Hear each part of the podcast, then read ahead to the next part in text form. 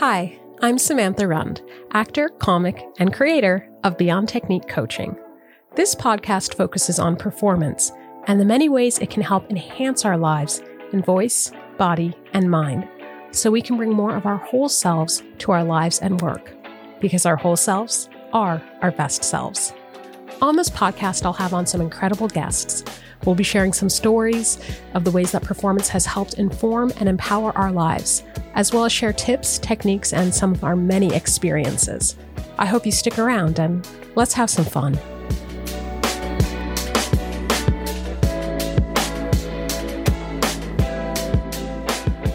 welcome back. So, for today's episode, I'm absolutely thrilled to have on our next guest. She is incredibly talented, two time Emmy Award winning director. She's taught at USC, USC for over 10 years, an author, and somehow finds time to teach in the midst of all of this. I cannot wait to hear what she has to share with us.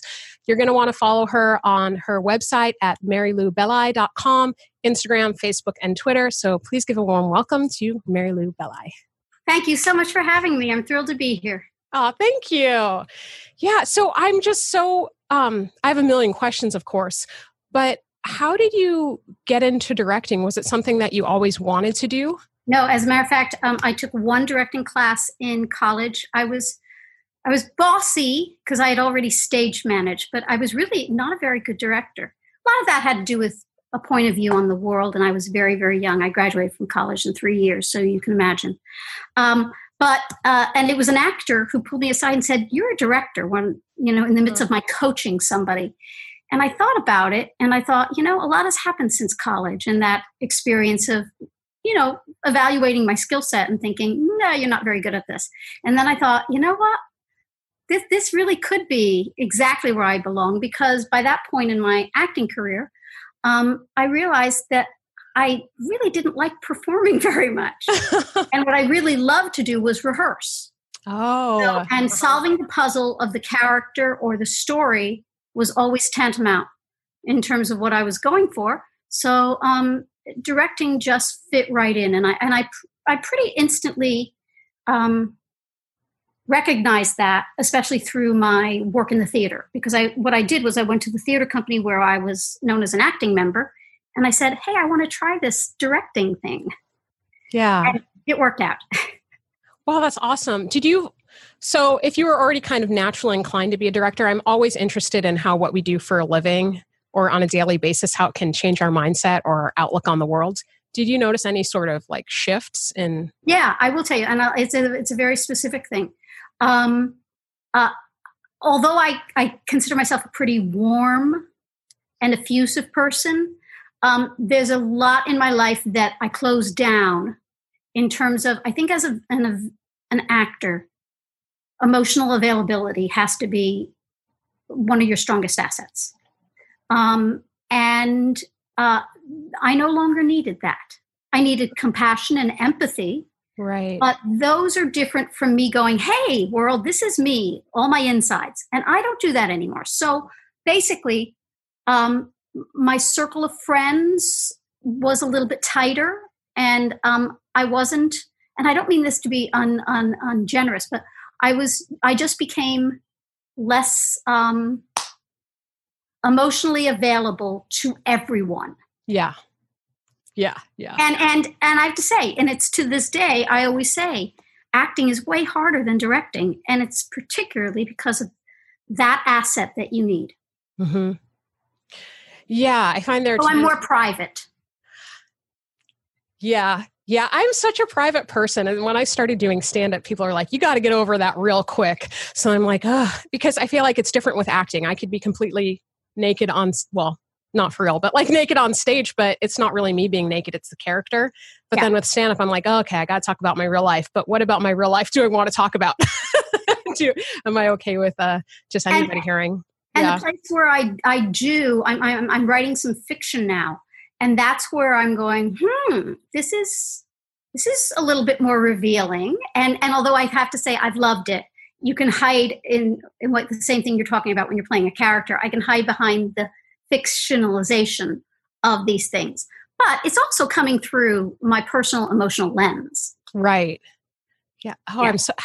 so you started writing fiction. Have you been writing it like do you have other fiction out no, already, this, or this it's just newer? Piece. It's it's nearly done. It's it's um, I don't think it'll go out before I start my first job this season, but I'm hoping that before the end of the year, um, I have it out to some publishers. So we'll see. It's a collection of short stories, but all related and all sequential, and uh, we'll see. But I also have my fifth nonfiction book out to a um, publisher right now. So wow. maybe I'll get a book deal for my nonfiction before the end of the year as well.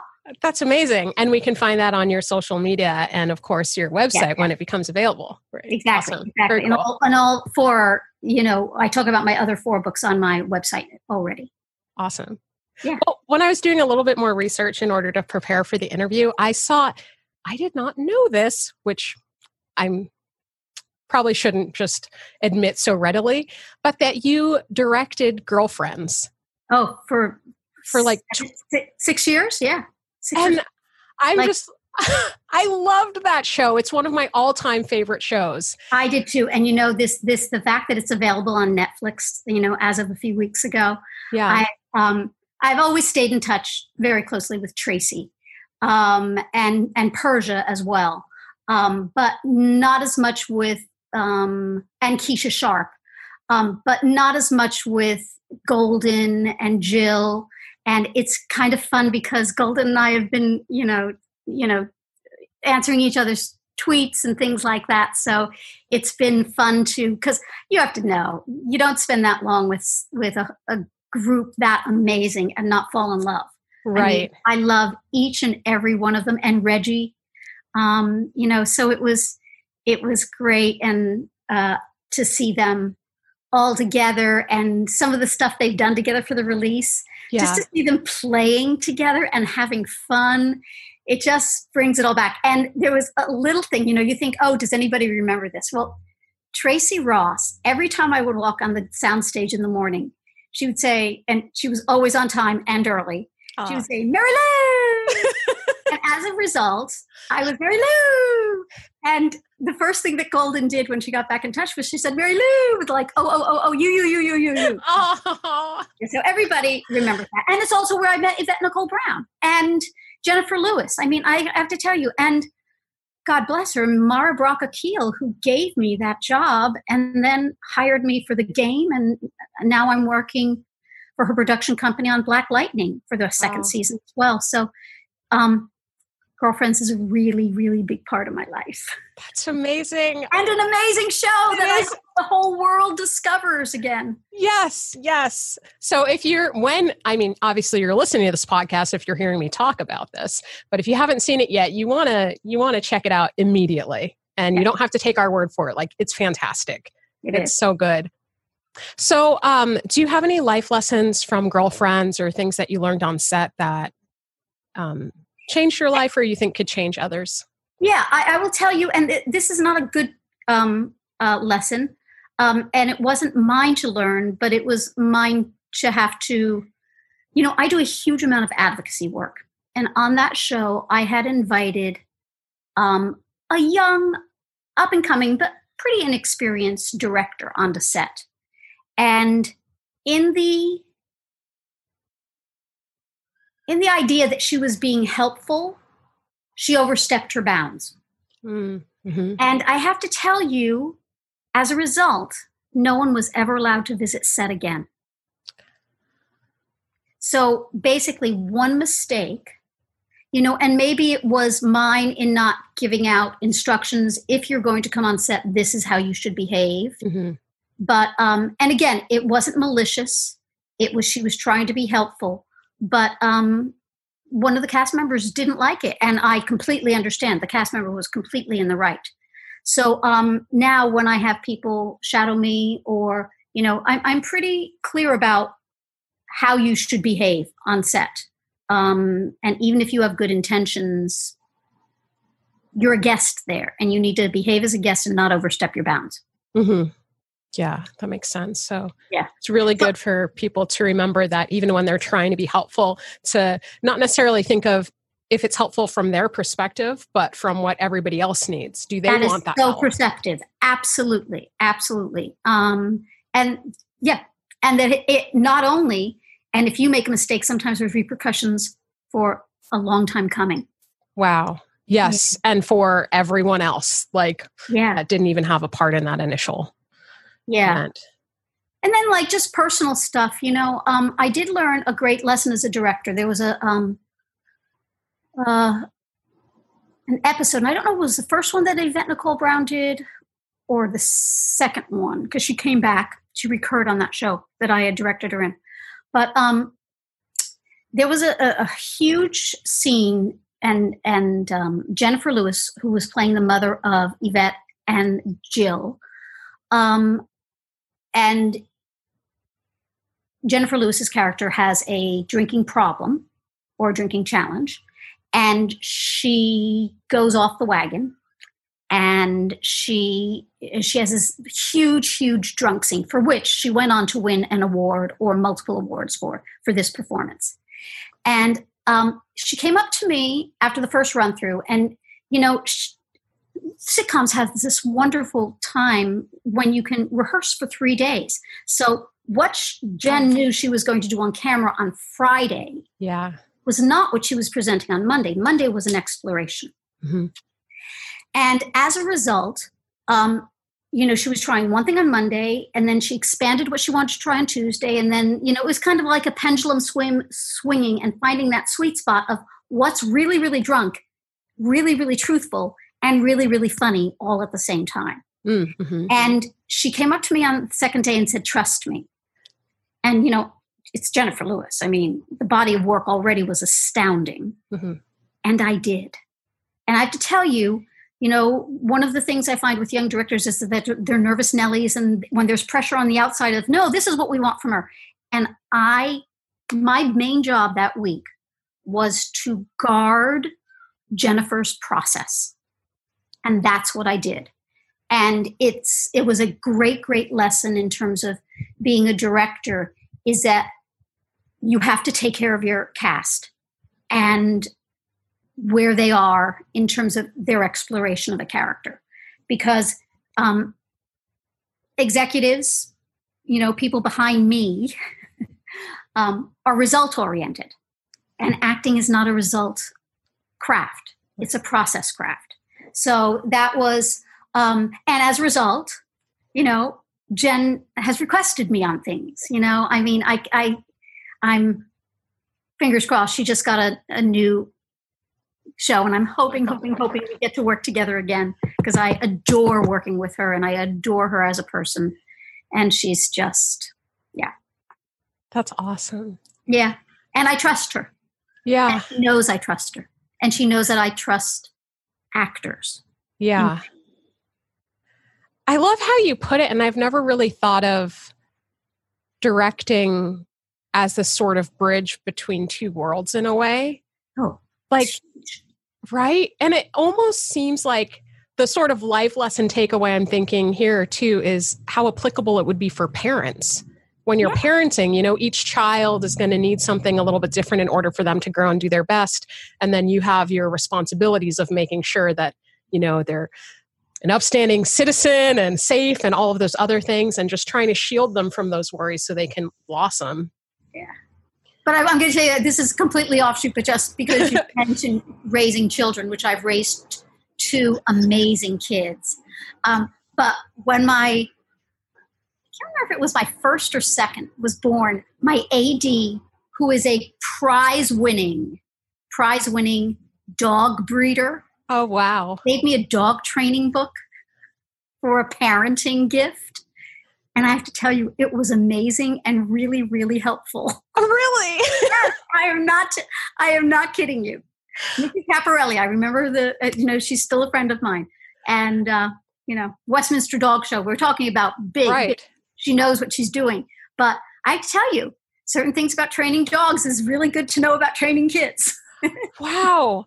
Well, yeah, I don't have kids yet, um, but uh, hearing um, my friend who you know she's recently become a mom talking about when it's time for potty training and every time after potty she gets a treat and you know i have a dog now and i'm like well he gets a treat too when i take him potty but i feel like i i personally feel like i'm being tricked in that situation because with the dog I feel like it's more work for me than him going potty himself. so it's like, wait, wait, wait. When we come back inside, I should get the treat for having to deal with that. Yeah, yeah. What was? Do you remember the name of the book? I don't. I could ask Mickey. I, let, let, me see if she remembers. Okay, yeah, I'll I add think, it. I, I think I'll it's not it on the my shelf notes. anymore because I probably lent it to another parent. right. Um. Do you do any of the like correlations come to mind? Yes, I'll right tell you. now? I'll tell you Oh, one immediately. Okay. Um, uh, when you make a decision, stick to it, and be and and instantly enforce it. Like for instance, I'll tell you the correlation. So whenever I was leaving someplace or I was leaving, let's say a party with the kids, I would never say we're leaving. And then, you know, start the round of goodbyes, and it would be a half an hour before we left. That doesn't, that's a mixed message. I never said we're leaving until we were really leaving. So that when I said we're leaving, the kids were knew we were leaving. Yeah, So it was, it was, it, sometimes it was just about that, you know, little things like that. that makes a lot of sense. Yeah. Yeah. Yeah. Cause they, you know, we're leaving and then talking for 20 minutes is, um, sends, is a complex thing to understand to a three or four year old. Right. And then they kind of learn to not take you seriously because you don't act immediately on what you say. So it's like, oh, it's not really meant right now. That's Yeah. yeah. makes a lot of sense. Yeah. And I didn't mean, I said, I think I said training the kids. I think I meant raising the kids. oh, I I didn't even hear training. so yeah. I did. And I went, oh, that sounds terrible. Uh, um, where to go from here now? Let's see. Oh, well, let's talk about how about training directors or teaching. What what do you find? Um, anything that's especially fun or potentially frustrating in moments when you're you're teaching actors or directors? Well, you know what? Teaching directors is is is really a gift. I mean, I did it for ten years um, on the faculty of USC, and now I do it a lot for training programs and a huge amount of um, diversity and advocacy programs for women or um, uh, people of color, whatever. Um, I um, what I have found is, and and this is just you know, there's there's rookie mistakes that people make. And if you can kind of get ahead of those and say, hey, watch that you don't do this, because we all do. I did, everybody did, does, but don't, or try Mhm. not to, or notice when you are doing it. Yeah. Um, but I would say that's, you know, like things like most young directors overtalk things. And my, my, my uh, instruction is keep your eyes on the, uh, your eyes on the eyes of the actor and especially when we're going to all be in masks.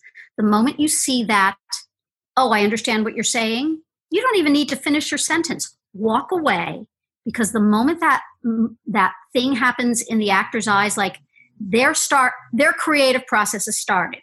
Right. Walk away to take advantage of how they want to use that note you just gave them. So stop explaining. Shh. I literally say, shut up, walk out of the set and say action. Or roll the camera, whatever. Um, but the other thing you said, you know, of what is some some one of the treats. The treat is when you meet someone who has the package, the perfect package for being a great director. Now, that's not to say that people who don't have that package Mhm. um, can't become great directors.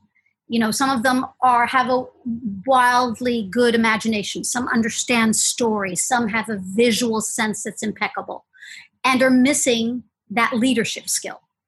So there's there's all those things to being a good director, and I don't think you're a great director without all of them. Mm-hmm. Um, so, in terms of that, I um, when you see a package that you just go, "Oh wow," it's you just you know you know you know, and then what you want to do is go, "Hey, everybody, come look and give this one a chance." This one, you know, or it's sometimes that note I get from somebody saying, "You know what, Mary Lou, you told me I needed to work on this." Mm-hmm. and I haven't, it's made all the difference. So, you know, that's, that's, listen, that's very, very gratifying. So, um, my success is everyone else's success. And, eh, you know, my legacy is not that, oh, she directed this many episodes or she wrote this many books or, you know, um, I'm hoping it was she paved the way for next generation and that generation looked different from the previous generation. That's what i want. Yeah. That's what i want to be known for. Do you find that you ran into like i feel like this is such a dumb question because uh, no dumb question a, okay thanks i'm like it's a patriarchal society so it's like you know but were there certain um like roadblocks or ch- challenges well, that you'd my like motto to... is there are no roadblocks, only detours. Hey, hey. nice. So, so were there a, a, a bunch of detours I had to take? Please don't even. It was it was ridiculous. Um, I mean, case in point, there was a point. Uh, uh, I know that I was signed the within one four weeks of another director who had very, very, very, very similar credits to mine um, and I was at a very good point in my career. I mean, I was working steadily. I h- hardly got an interview for a year and a half. And that other director worked, worked, worked. He was a man. Wow. now, yeah. now, that's not to say that maybe part of that was, first of all, it was my fault for staying that long with something that wasn't working. Mm-hmm. That's another great life lesson um, you know, walk away. Um, a bad agent is worse than no agent. Mm. um, and um, yeah, so uh, uh, yes, there's always those things, but you can't look at them that way. I mean, if I if I if I complained or whined or you know it was no i you know i just put blinders on and said right. this is what i do this is uh, and and just keep trying you know I, will tell you the biggest compliment i get it from like close close friends who have known me over many many years they when they say you know mary lou your tenacity you know you deserve the success you're having because of all the work you put into it and um and you know i have to say that's not that's not um singular to my career. It's true for almost any career. You know, um, Malcolm Gladwell talks about putting in those hours. The Beatles put in those hours because, you know, so you put in those hours, um, and as long as there's a basis and that you're good at it. Um, right. My friend Todd Hollins says four essential things to being a successful director joy. You can never lose your joy. You must always expand, uh, you must always work on your craft. You must always expand your network, Joy Craft Network.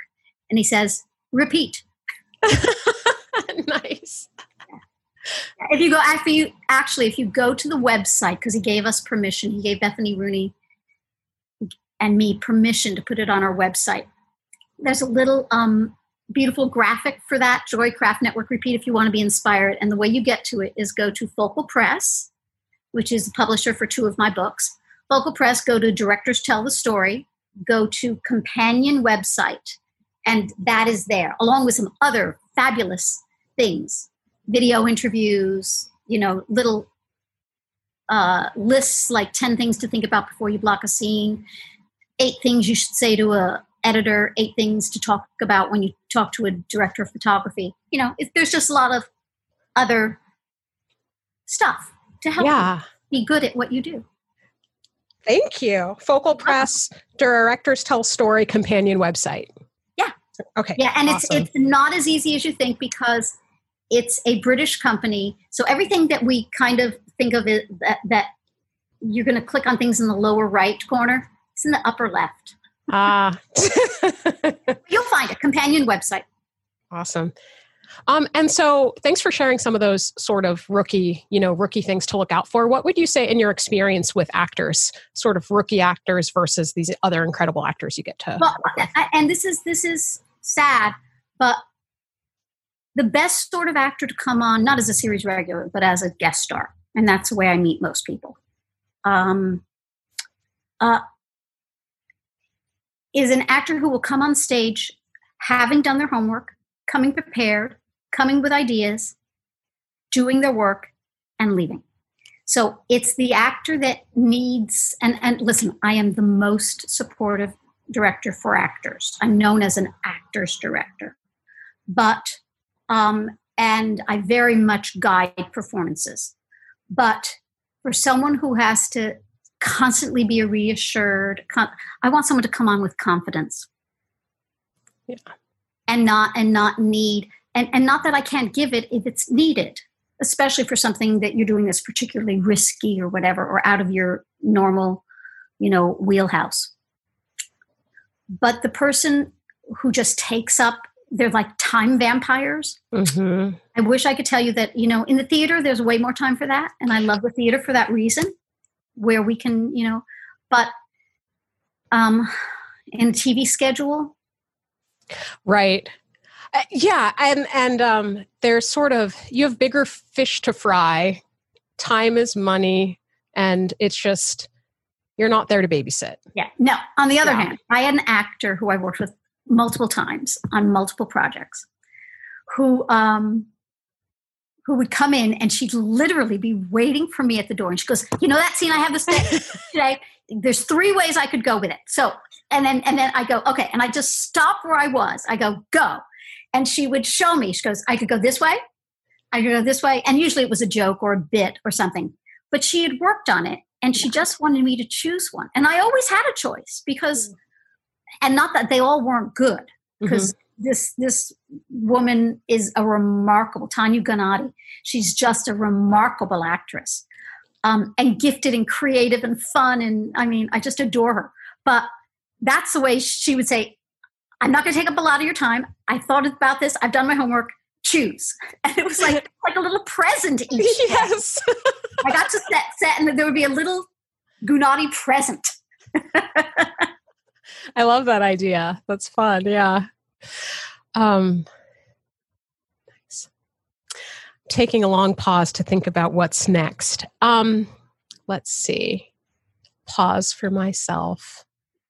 Uh oh, so um, I guess what I'm curious about too is what uh, aside, I know you gave the pillars of like a great director, but for you personally, uh, what is it that drives drives you to continue with with your work whether it's teaching or directing writing oh uh, like I, I you know it's the title of the directors tell the story.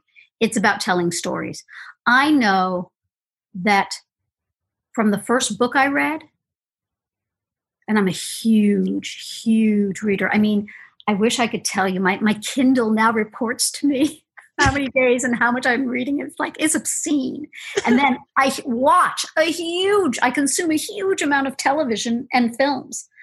So um uh I have to say I've always been drawn to telling stories, but also because as an audience, how I've been moved by stories. Mm. So they've like for instance, my book club that I belong to in my neighborhood we read a book that I would say universally um, a lot of us had problems with. Some of it was just the subject matter was so horrific and difficult. And you know it's you know when you realize that women being raped is a part of a war strategy you know it's it's hard.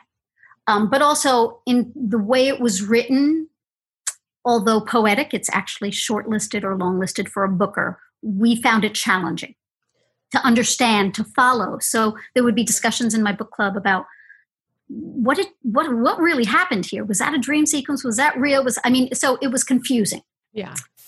Um, but at the same time, the discussion we had, because the subject matter was so rich, was so fabulous. We had one of our best book club meetings, you know, amongst the nine or 12 women in the group. Um, so when I leave a movie or I finish a book and I can talk about it with friends, you know, stories for me, and it's and it's why I'm attracted much more to to stories than nonfiction. Hmm, mm-hmm. Um, I just love that they transport us not only intellectually but emotionally. And I think when you've taken an emotional journey, and it's one of the things I, you know, I, I say to people when they're interviewing, or they're writing a cover letter. Tell a story, tell your story, because someone can read a resume and see what you've done, but they get no sense of who you are or what's important to you. You know, don't leave a don't leave an interview without talking about things other than the job at hand. Yeah. Let them see you, you know, because it's it's about I, I think this is a, a, true about any workplace, but particularly about show business. Um, it, it's how you fit in, mm-hmm. you know. And I have to tell you, and similarly, I've gone in and watched shows. I mean, I remember I distinctly just before. Um, I'll remember his name too. I interviewed with a man named Peter Corona. Corona. oh boy, the the virus, um, who couldn't have been more elegant and lovely. And it was Netflix was the first people to say, "Hey, let's stop doing these in-person interviews. Let's do start doing it on Zoom or you know whatever it was on." So we did this interview, and I remember uh, my agents and he had asked me to look at three series that Netflix was doing, and although I had worked with the star of one of them and had a great working relationship with that star, um, I looked at it and went, I'm not the right person for this mm. for this show. And then there was another one where I go, I'm perfect for this. so at the same time, but yeah. he but he said something to me after that interview, or maybe he remarked to my agent. He said, It's so refreshing that you didn't say, Oh, I'm right for this. I'm right for all of it. I can do anything. The fact is, you're not best suited to everything. You can you're probably suited, you know, directors direct, and we can do, you know, but my my co-author Bethany Rooney and, and dear friend says, you know, a director has to fall in love mm. with every every episode they direct or every movie they direct.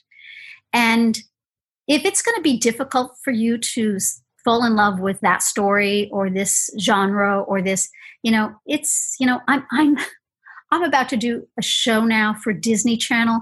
I haven't worked for them in decades. Wow. And I'm so excited to go back and be working with kids, which was my life. You know, I had so many kid centric shows over the years, and I loved every moment of it. And I can't wait to get back to working with, you know, a predominantly a cast predominantly of minors. Wow. Yeah. And well, because you know they're at points in their life. I'm sorry for interrupting. Oh no, you just read my mind. where they're learning and growing and discovering who they are. And some of that sometimes is painful.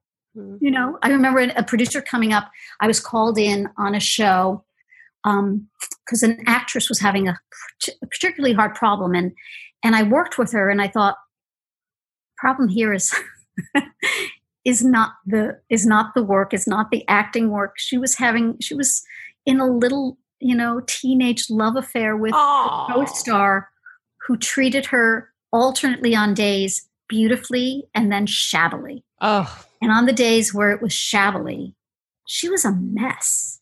And and it interfered with the work but you know some of that is you know she's juggling you know kids they're juggling school they're juggling growing up and they're juggling a full-time job. Yeah. so you know, uh, unless you have empathy to all of those. My agent used to say to uh, executives when, you know, he would be pitching me for a job, he'd say, you know, Mary Lou actually likes kids. you know, and with well, and with my children, you know, especially my son, who was a, who is and was from the time he was three or four years old, one of the most gregarious people on the planet. Our house was the gathering place. I mean, even you know, to this day, you know, I emailed uh, one of his high school kids who would always come in, and he knew knew I loved Gershwin, and he'd sit down at piano and play me Rhapsody in Blue. I would, if he was staying for dinner, so I would cook and I would be listening to him. You know, so I mean, those kids in my, those other students in my kids' life are still part of my life. I mean, I thought about sending my son some pistachios today, you know, as a little, uh, you know, gift from mama Aww. And I thought, no, no, I didn't buy these pistachios for my kid. I bought them for his best friend, hoping his best friend will stop by.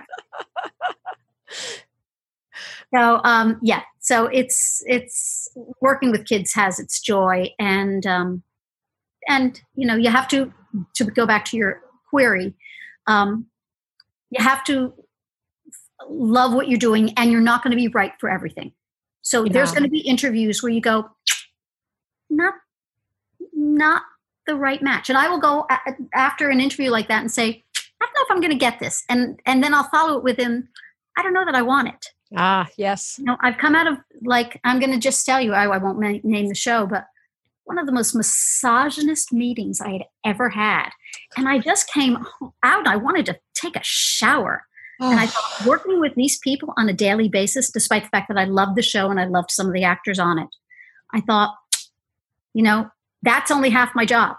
The other half is dealing with right these assholes I had a meeting with. And I went, I don't want to deal with that. Yeah. Life's too short.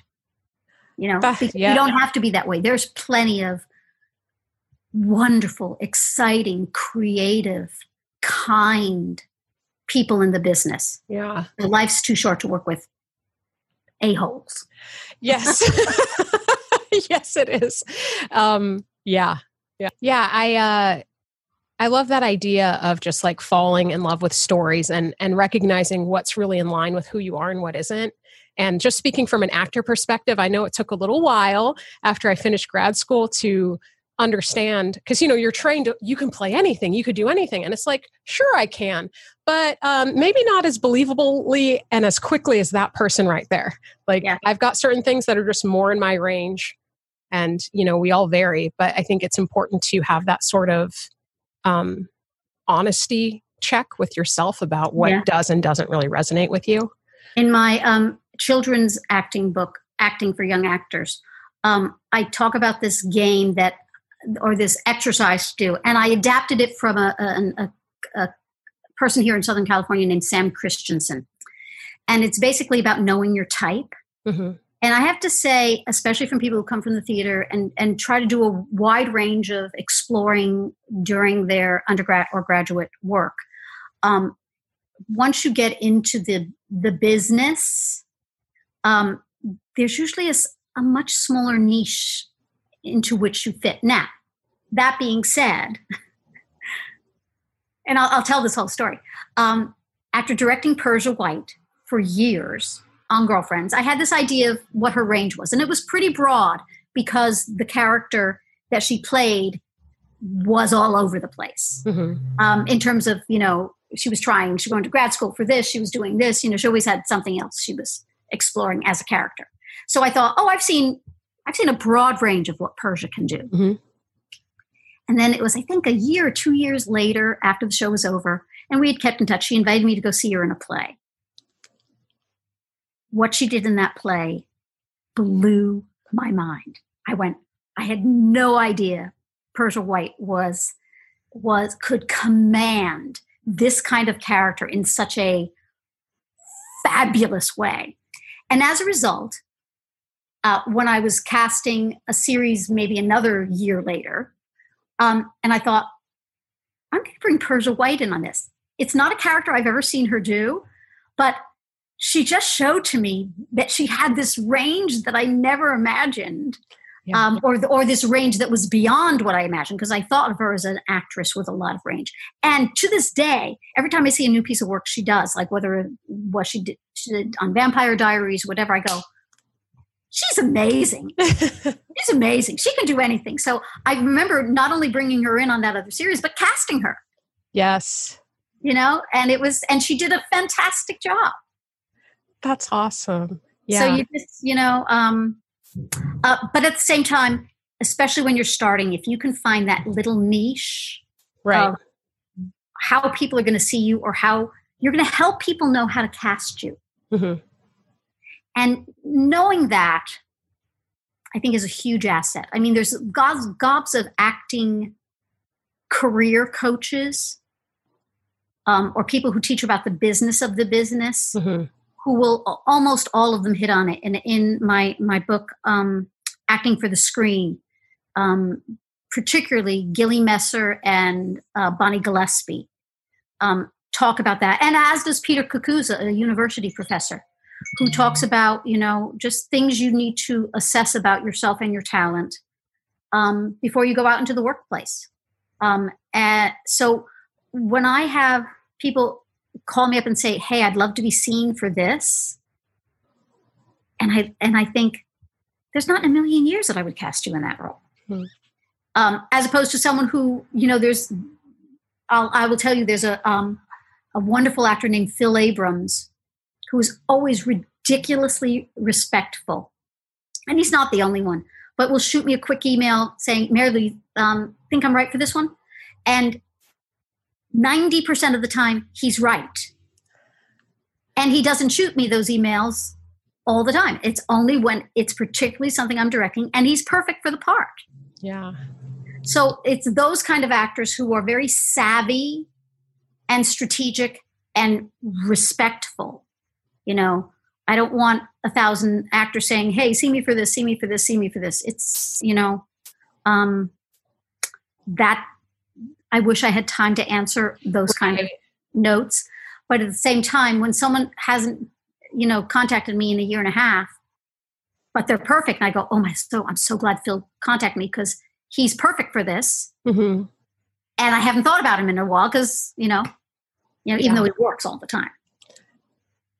Yeah, that makes sense. I think there's this certain, um, obviously, like self awareness that actors need to have of like, what's the role that you could just get cast in today without, like, just easy. It's as easy as breathing for you.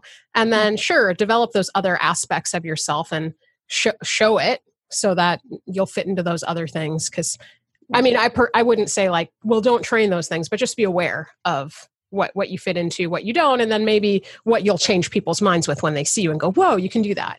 Yeah, but but a lot of it has to do with the fact that we're telling stories with pictures. Mhm. We're telling stories fast, Yep. and not I'm ta- not talking about how fast we have to do the work. I'm talking about how some how quickly someone has to appear on screen, and for the story to be effective, I have to know: are they a seedy character? Are they a kind character? Are they mean? Are they nice? Uh, You know, there's there's all sorts of things that before you even open your mouth and speak your first line, I'm already telling my story because someone has an impression of what you exude.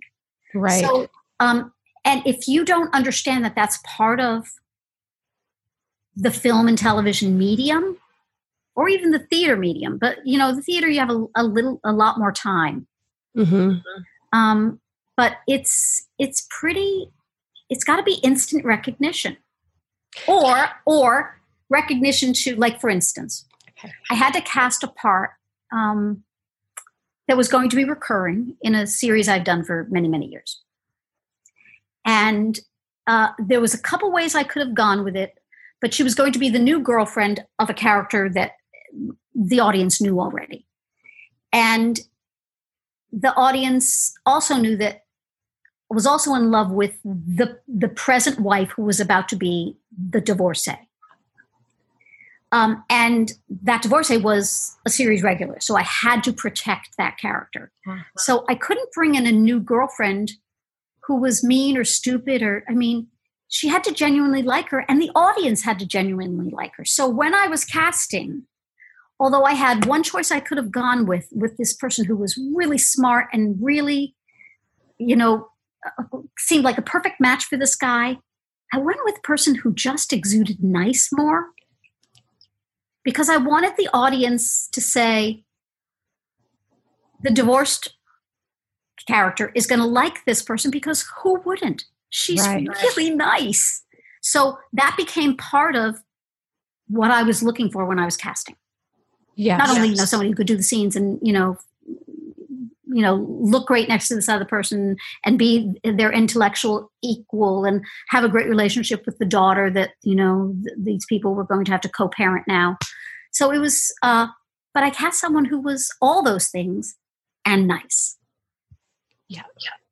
that makes a lot of sense. as opposed to all those things and guarded that was Yes. a choice for my storytelling and and when you're talking about how important it is like being in a you know it's a visual medium so the audience has to get it right away Yeah. i'm just curious how because i know you're also an activist but how does hmm i'm just thinking of like a, a very traditional sort of like um very thin young blonde or sort of like love interest type versus Yes. like you know um just going to say like black women getting to have their natural hair on TV. I didn't see that for ages, and I think the first time I thank saw you it, tracee ross right, I'm Thank you. crying like tears well, of well, joy. and also you know? chris rock for that amazing movie yes, yeah, I, and if anybody has not seen it, run out and see it right now.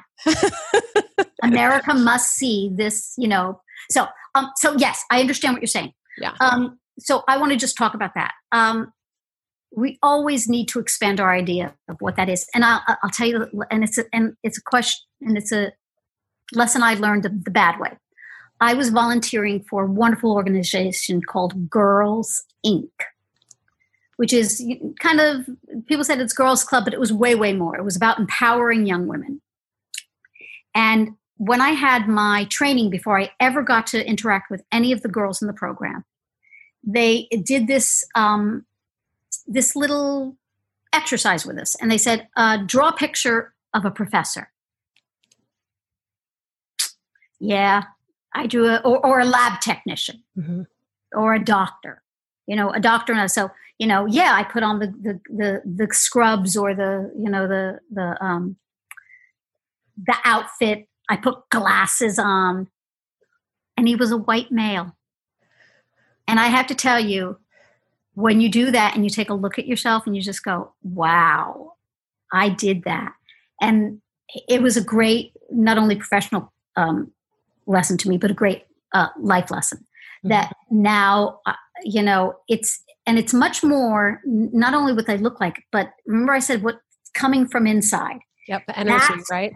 That energy, and that that's an yeah. exercise that you know the Sam Christensen thing that I mentioned in um, uh, acting for young actors.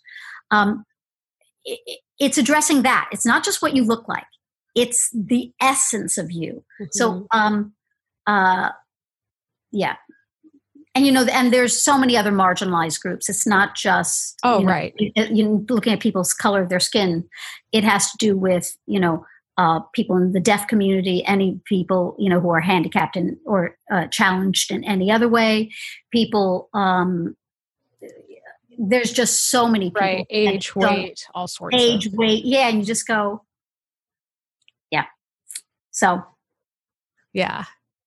But it is, it is great to hear that energy matters. Of course, energy matters. I mean, but I mean, hearing from somebody that you're aware of that in your casting and, you know, it, it's uh so for any of you know the actors out there who are just feeling down like maybe you don't look a certain way or not it's it's more than just how we look on the outside. But more so it's there's room for every single type of everybody in the business for those stories.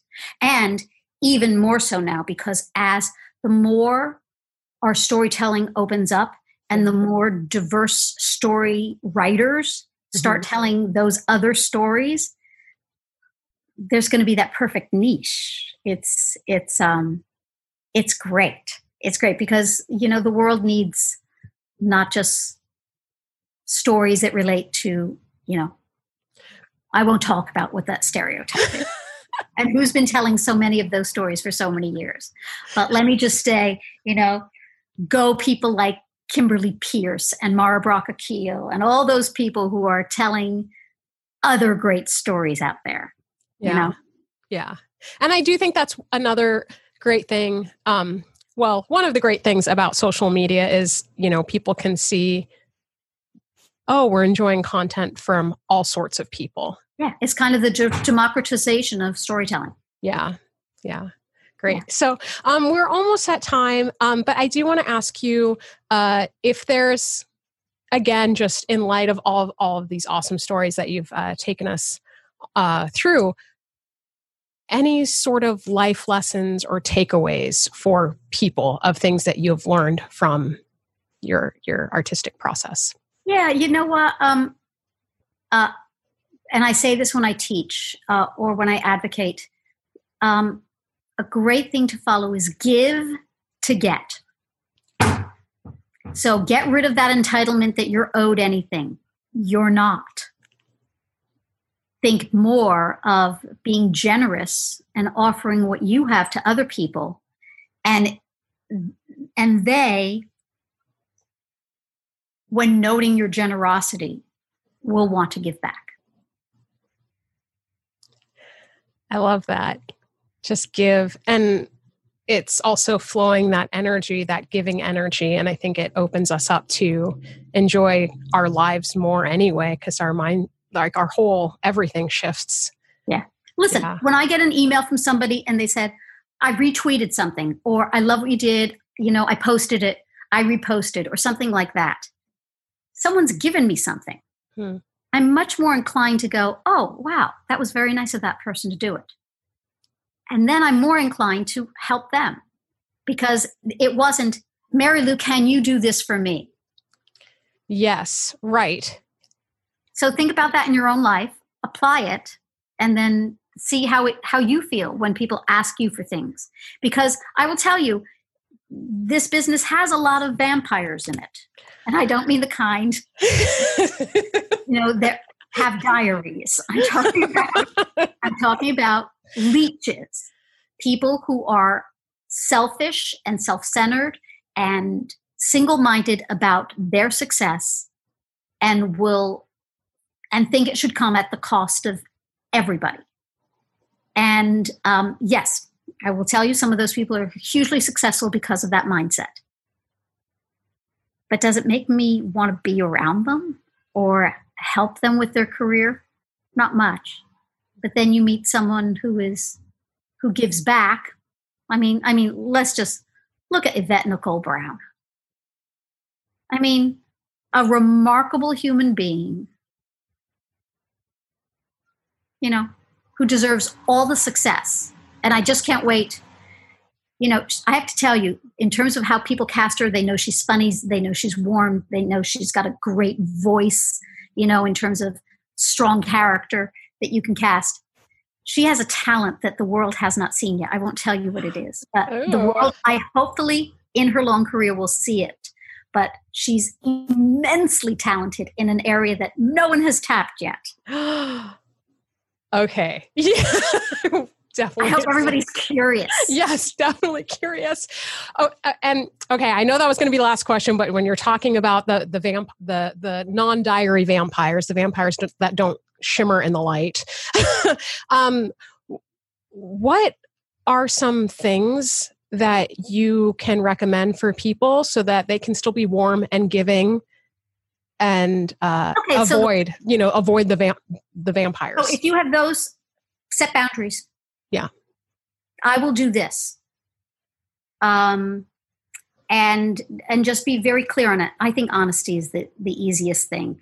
And then if those people are just, you know, just draining you completely, you know, have that frank conversation Is I can't do this anymore. Yeah. You know, this is not a, this is not a tenable relationship for me.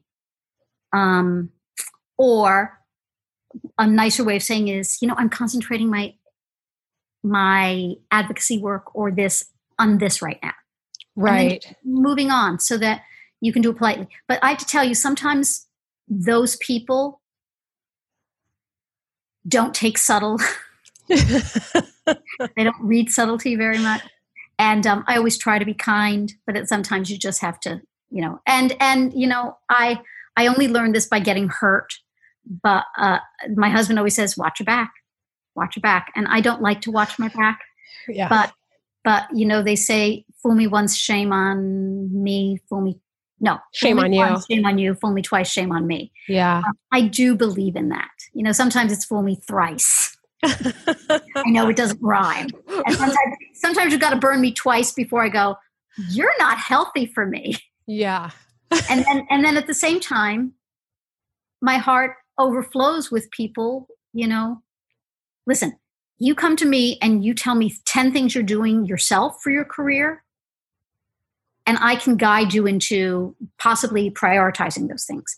You come to me and go, I don't know what to do not as mm-hmm. helpful. So, um, you know, my mother used to say, God helps those who help themselves. Well, you know what? That's a good career career advice too, mom. Yes. yes, that is definitely. Yeah. Well, um, I want to thank you again so much for your time. I'm just, uh, yeah, very grateful for it.